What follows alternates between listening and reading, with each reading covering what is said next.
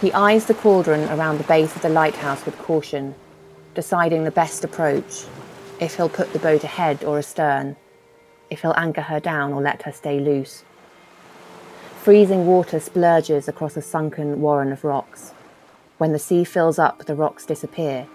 When it drops, they emerge like black, glistening molars.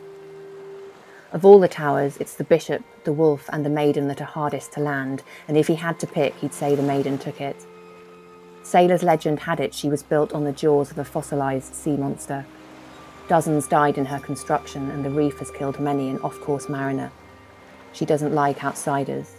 She doesn't welcome people.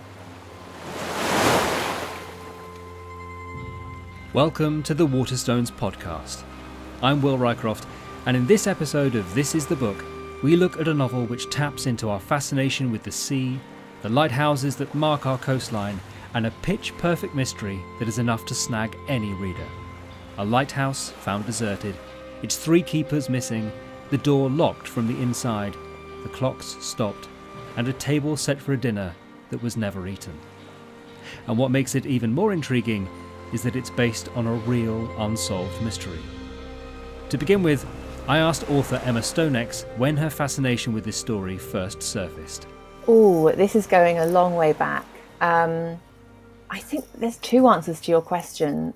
The first is the real life story of the disappearance of these lighthouse keepers, which I discovered about 10 years ago. And it's the disappearance of three keepers from the Flannan Isles Lighthouse in 1900. And I came across this story in a magazine called the Fortean Times, which is a sort of it's a fortnightly magazine about weird and wonderful stuff from across the globe. Um, and as soon as I read it, I just thought, gosh, that would make the most magical novel. Um, so that was that was one element about 10 years ago. But I think before that, it's just been the call of the sea. Really, I've always had a yearning for the sea. Um, my grandma used to live on the Isle of Wight in a house overlooking the Solent, and we used to go and visit her there. And I think just all that sea gazing I did as a child, particularly the British coastline, the sort of grey, yellowy grey colour, that very specific colour of the sea in certain parts of Britain, just really called to me with a sort of sadness, is the better I can describe it. And so when I came across the story, the real story of, of um, these vanished lighthouse keepers, the two things sort of slotted together and I just thought, this is it, this is the one. Um, and I mean, as I say, that was a long time ago, but as you so nicely put it, that light has sort of been shimmering in my peripheral imagination all this time, and, and I knew that therefore this was the one. And when you say the one, you mean the one to be written under your own name, because this book feels like the launch of a debut voice, but you have in fact been honing your craft for the last 10 years or so, haven't you? Yeah, absolutely. So when I first signed with my literary agent, I mean, this is going back oh goodness, 12 years or something. Um, and I signed with her for a different book. Um, so over the past 10 years, I've written books under three different pseudonyms, commercial women's fiction. Um, but back when I first met her, I told her that I wanted to write a book about a lighthouse. Um, and I wanted to keep my real name for it. Um, and she sort of remembered that through the years. And I obviously did because I was reading as much as I could about lighthouses. Um, and yeah, I, I just, I, I felt like my name was something that I, I wanted to save for a passion project. And for this project specific, specifically, um, it's the one that never went away. And I think that's, that's a good test for an author actually, when you have an idea that can you live with it for not only months, but years, and it just won't leave you alone. So I just knew early on that this was the book that I wanted to put my name to. And that literary agent was Madeleine Milburn, who remembers the conversation when they first met. And as we hear from them both now, you get a sense of why this story was so captivating and the process by which it was written. Yeah, she she mentioned it when I first met her. She said, um, "I've I've got an, I've got a, another idea, a literary novel in me, but I'm not ready to write it yet. I need to hone my craft. I need to work. You know, I need to write this, this women's fiction under a different name. Um, but she she did talk about this idea very very early on, and I knew she always had it in her. Um, and then it was years later that she said to me, "I think I'm ready to do it." And we are at this kind of crossroads of whether to continue with the commercial women's fiction or, you know, I wanted to give her the free rein to go and write this thing that she was so passionate about. When I go to the coast and when I visited lighthouses, there is just something about them. And I think there's something about lighthouses generally. Um, when you speak to people, you get a reaction. So everybody has a feeling about lighthouses, and it's strange. I don't know whether it's nostalgia for childhood holidays or whether it's just something we can't quite put our fingers on. Um, they just carry this kind of haunting longing. Um, and coupled with the sea, which is just such a powerful tool in a writer's fiction, um, it just was the perfect marriage. But I think for me, yeah, to answer your question, I think the sea is, I mean, the sea is the ultimate mystery. I read recently that we know more about outer space than we do some regions of the sea. The sea is just the ultimate mystery for me. And so combined with this real life vanishing was the perfect mix. I was spellbound by the pitch. I, I just remember her saying that oh, she'd been inspired by the story of these three missing lighthouse keepers off the Flannan Isles in 1900 and how the door remained closed to the lighthouse. The clock had stopped. There was no sign of a storm. Yet these men had just disappeared and were never found again. And she wanted to explore this unsolved mystery through a literary reimagining.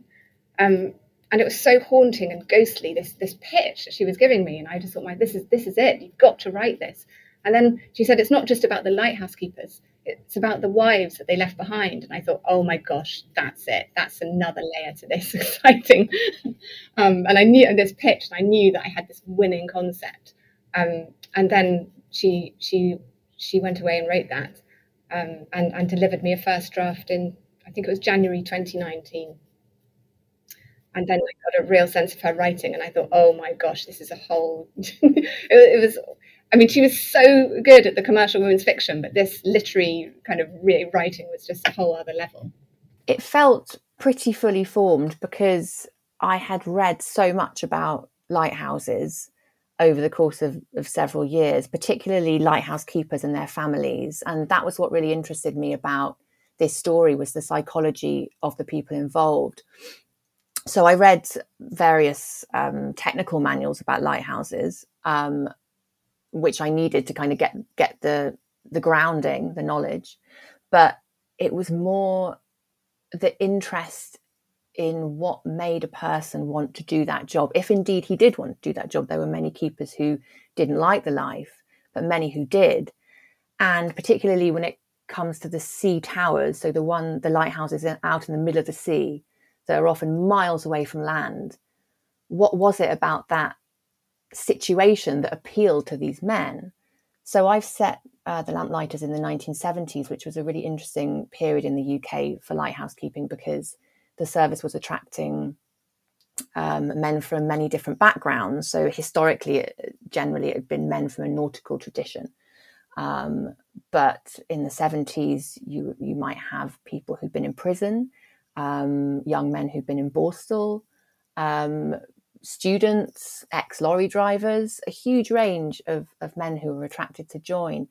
And it was why that was that really caught my imagination. So when I sat down to write, I felt like I was already in the mindset of these men. Um, and they were the ones who told the story. And the story is told from multiple first person perspectives. And there's a very conscious reason for that because it is the psychology that interests me the most. And I knew that once I had that had clicked in my mind, that I could let these people tell their story.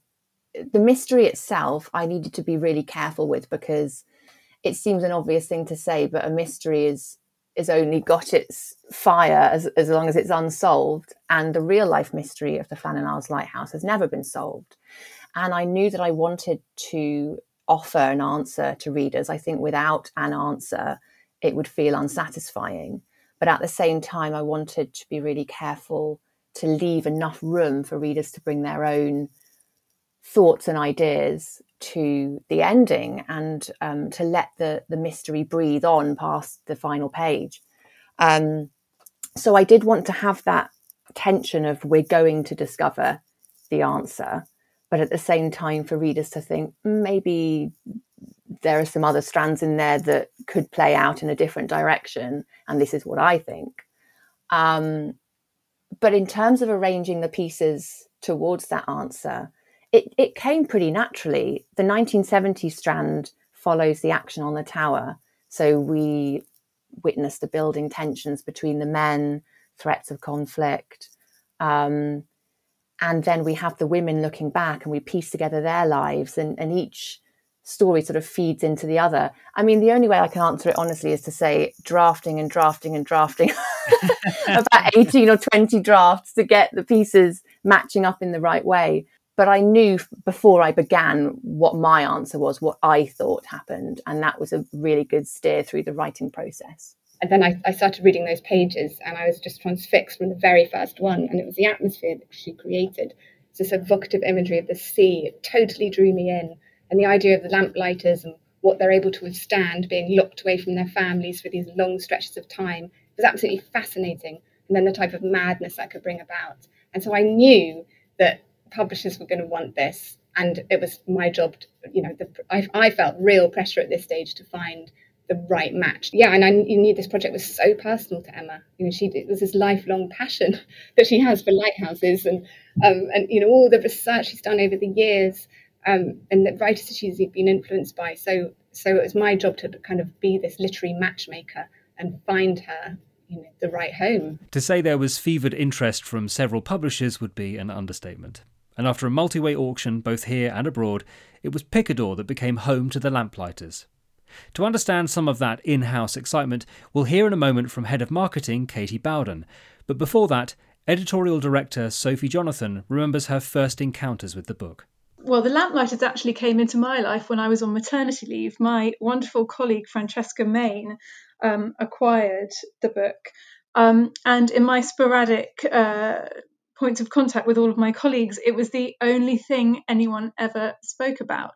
So when I returned to work and Francesca um, had left the company, I was lucky enough to take um, Emma on, and so yeah, so I was in a rare position as an editor um, of reading this book when it was it was almost finished most of the edits had been done it was completely extraordinary. One of the things uh, we look for as publishers is that sort of those books that have it all.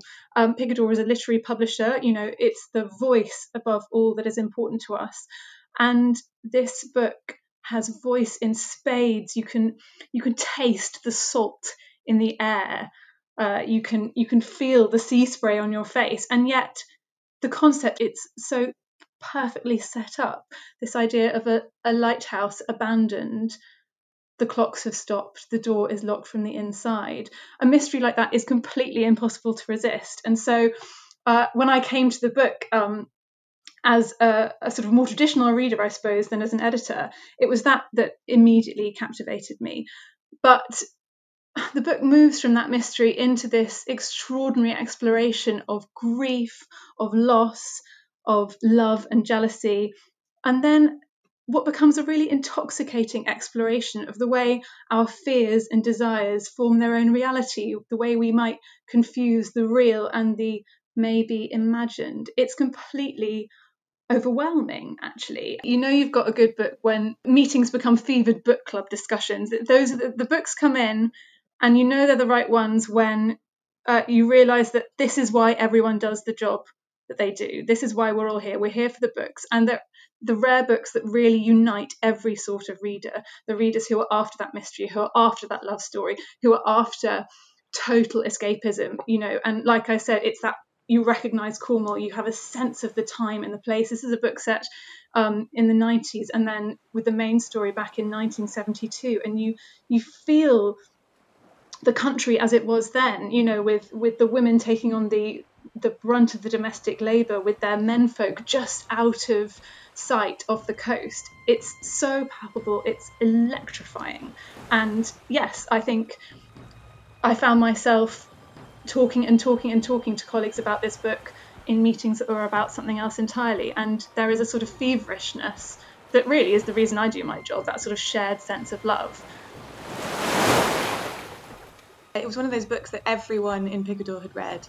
And as soon as we knew that we'd got it, it was just immediately start thinking about how can we get this to readers. One of the things that was most exciting for me about this book was how broad the potential readership is. I think there are um, shades of Daphne du Maurier and Sarah Waters in this novel, but there's also shades of Kate Morton and Eve Chase and Raynor Winn. There's such a broad potential audience. Now, one of the author names we heard there was Raynor Winn, whose best selling memoir, The Salt Path, chronicled her journey along the 630 mile long southwest coast path as she dealt with grief and encountered the healing power of the natural world. As someone so familiar with the setting for this novel, she was naturally one of the first people approached to read an early copy of it.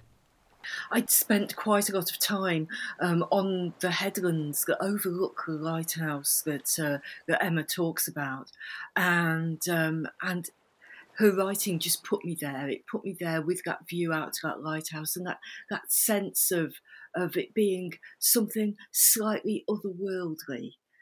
Part of part of us, part of the land, but but out there in the sea and so separate and disconnected at the same time. We think of Cornwall as being a holiday destination, but um, but when you you're actually on the coast. It's something so much more than that. It's it's the very edge of the land, the very start of that wide Atlantic, endless sea, and and there's something incredibly rugged, incredibly close to nature there, close to close to the weather systems and and the elements. Um, and, and you've got those constant colours of Cornwall there, the green of the of the headlands and the, the black of the rocks with that constant breaking white foam at the base. And I think uh, I think the Lamplighters captures that quite rural, quite domestic, but also at the same time really, really wild and rugged sense of what that coastline is. I think for the characters who are left behind, um, the ones that know that their their family members are out there at that lighthouse or wherever they may be, um, there's a sense of it being it being something that's just out of reach of of being something that is is so close but yet yet utterly unreachable. And I think that's what makes this book so remarkable actually. It's because every page and every character, not just the characters who are on the lighthouse, but the ones left behind, they all really resonate with that, that sort of dark, powerful presence of the sea and it permeates all their lives, whether they're, they're there on that piece of rock just surrounded by sea or whether they're left at home and thinking about what might be happening there Another early reader was S.J. Watson, author of the international best-selling thriller Before I Go to Sleep, who of course knows a thing or two about what makes for a compelling read. I remember it didn't have a jacket of any description, it was just a blank jacket. So I went into the book with no preconceptions, although I was intrigued just by the title and the fact it was about lighthouses, because I think lighthouses have a um, a fascination for me and for many other people as well. So that's what kind of drew me to the book. But as soon as I started reading it, I mean, the premise is so brilliant. It was just such a beguiling, intriguing premise that um,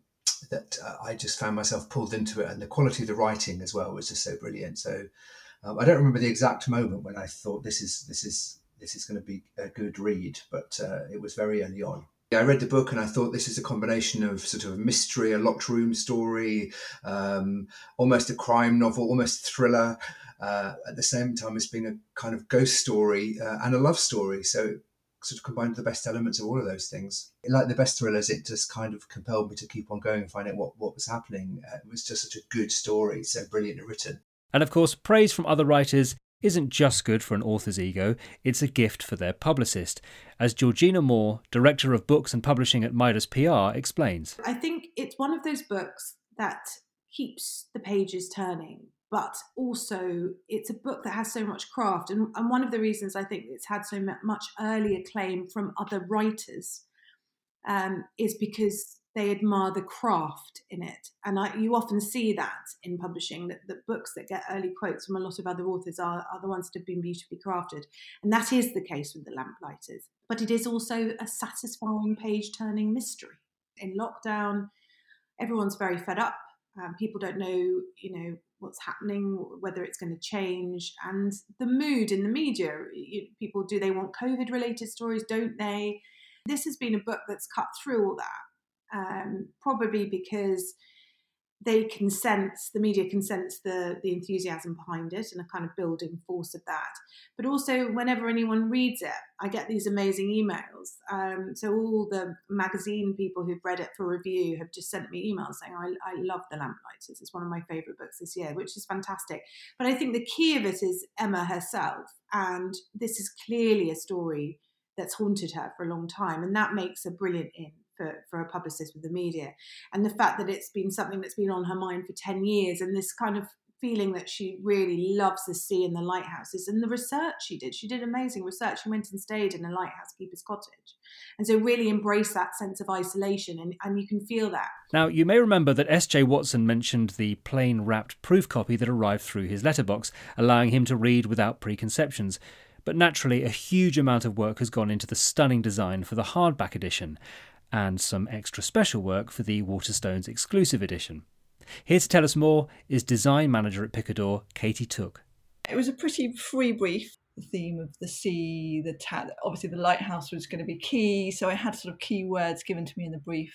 The sort of slight menace of the sea, as well as the beauty. Um, so I was given more of a sort of tone, and I sort of got stuck into the to the reading and trying to really come up with trying to sort of be more original in the design rather than yeah very prescriptive brief which some covers obviously can be. So when i was researching i was you know it, t- it took me quite a while to get to the marbling. I think i was really aware that i wanted to represent the sea um, but obviously from looking at loads of photos and you know lots of illustration of the sea i felt like there'd been quite a few book covers that had already represented the sea in a certain way in a certain illustrative style and I think I just happened by accident to be looking at some images to do with marbling.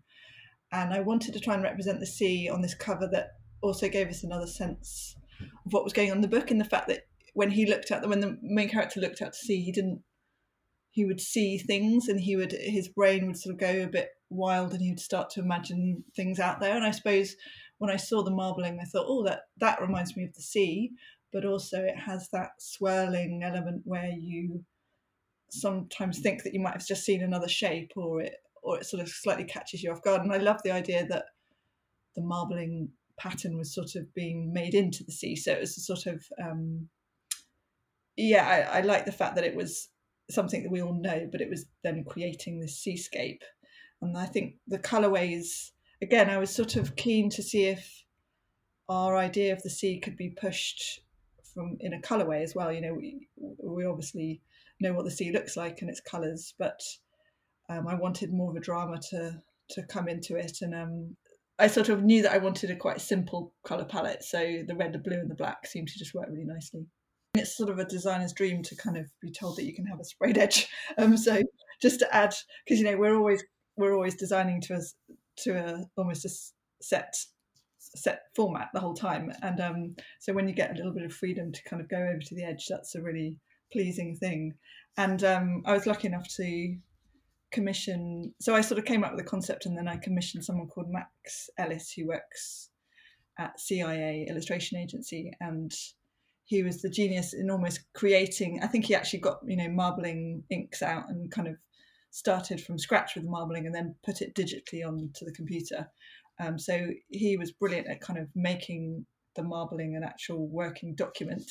And then I said to him, you know, I asked him, do you have any plain colour marbling for the end papers that we can sort of so the whole thing tied up together. And then um, I took a section of his artwork to create the um, sprayed edge, which I think looks lovely actually, just just the fact that you can just sort of turn the whole book round and it feels like it's a complete package is great. I think just being a creative, it's hard to sometimes see the light when you're in it, but I think when finally you get the book through the door, it is a lovely thing to see actually, and it does sort of remind you what your job is in the fact that you're trying to create these beautiful books. Sometimes we can get a little bit caught up in the process of it all, but um, and obviously we're working a year in advance of a lot of our publications, so sometimes they're quite a sort of long it's been a long process so finally when you get the book through and you've had that little bit of space from it, it's it's a it is a really rewarding feeling. And I think, I mean, the best feeling is when you see someone reading your cover, say on a train or um, a bus or something, and you you've also had that sort of time apart from it, and you can see it in a sort of fresh light. It's a it's a nice feeling to know that that's you know that you've you've contributed to that process. And as you might imagine, that same joy is multiplied even more when the author themselves finally gets to see the finished copy, especially of a book which has been gestating for a decade. By pure chance, on the day we recorded, a very special envelope had arrived at Emma's door. Oh, I mean, I, it, it's it's difficult to describe. I, I, I got up about an hour ago, not out of bed. That makes it sound like I got out of bed an hour ago. I didn't. I got off from my desk an hour ago. a knock on the door and this envelope. And I knew before I opened it because my editor said yesterday that she'd received her copies. And my heart was just thumping in my chest. And I'd obviously I've seen the cover and I've they, the publishers have kept me really um, linked up with everything that's going on with that. So I, I know, knew what it was going to look like, but there's nothing that can prepare you for holding this wonderful object in your hands. And it's the first hardback that I've ever held of, of mine. Um, and there's something just so solid and definite about that. And that's really nice at the end of a process. And any author will, I'm sure, identify on some level a process of such uncertainty and such self doubt to finally have this wonderful weight in your hands that is proof of the work and the toil and the heartache and the love that's gone into it. It's a stunning package, and the Waterstones edges are just to die for. So I am completely in love with it. I hope that readers will take away a new love of and fascination for lighthouses. Um, I know that through my reading about them, I have fallen in love with them. The manned lighthouse is extinct now, so all lighthouses in the UK are automated which just adds to their haunting beauty. I think you look out the lighthouse in the middle of the sea and you know that there's nobody on it, and it's this incredible feat of engineering, um, and yet it's empty. Um, or is it? Uh, so I hope that I inspire an interest in lighthouses um, for people, and I also just hope that this is a book to get lost in, that people can open it and find themselves at sea um, at a time when a lot of us can't get to the sea, um, that they are intoxicated by the mystery and that it inspires their imagination. The Lamplighters by Emma Stonex is out now, and the Waterstones exclusive edition really is something special. Huge thanks to everyone who contributed to this episode. We will be returning through the doors of the same publisher very soon in our other series, How We Made, to hear all about the publication of a cult classic. Don't panic, but fans of The Hitchhiker's Guide to the Galaxy are in for a real treat as we speak to an incredible cast of characters about Douglas Adams' comic masterpiece. Here on This Is the Book, we will soon be discovering exactly what has been going on in The Last House on Needless Street, a dark, psychological thriller from Catriona Ward. See you soon.